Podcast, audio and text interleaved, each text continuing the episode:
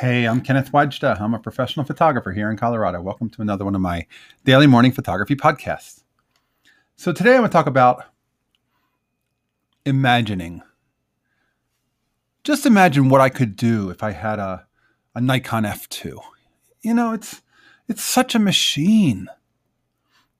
Or a, like an M6. Oh my God, that's fine German engineering. Oh, an Olympus OM3. That was the rare one. They didn't make very many of those. There's no batteries needed.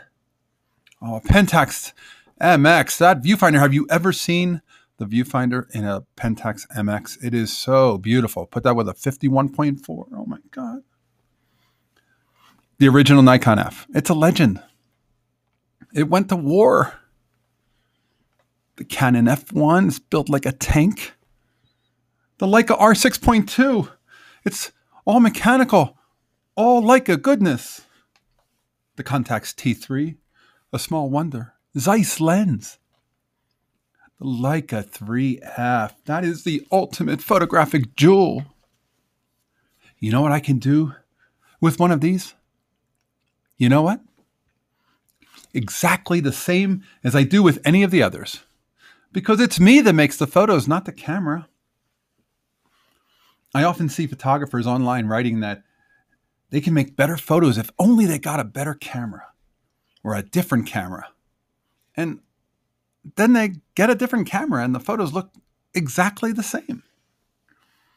Yeah, if you want to shoot birds or sports, you can't carry a 28 millimeter on a Leica M4 unless you really want to pal close up around with those birds. And yes, if you want to shoot street, maybe an f5 Nikon with a 400 millimeter 2.8 isn't the best choice for getting people to feel comfortable around you and blending in. Right tool for the job and all that, right? But the fact is, whatever you make with whatever you have now is what you will make with whatever you get next. Because the camera doesn't do it. The camera doesn't make the photograph. You do. It might change some modes on you. It might change the way you work in your workflow. But we make the photograph. It's not the camera. So get whatever you want. If you want a new camera, get it. And keep shooting. But just remember, it's not going to bring a new style. It's not going to bring a new vision. It's just not. We do that. So make photographs, not excuses. All right, that's today's photography talk. If you're enjoying these, hit the subscribe button. I'll be back tomorrow and we'll talk photography.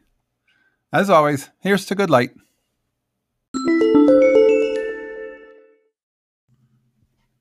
Just one quick reminder that we need photographers to contribute to the Wise Photo Project, and we need photographers from around the world. So if you are one, please join us.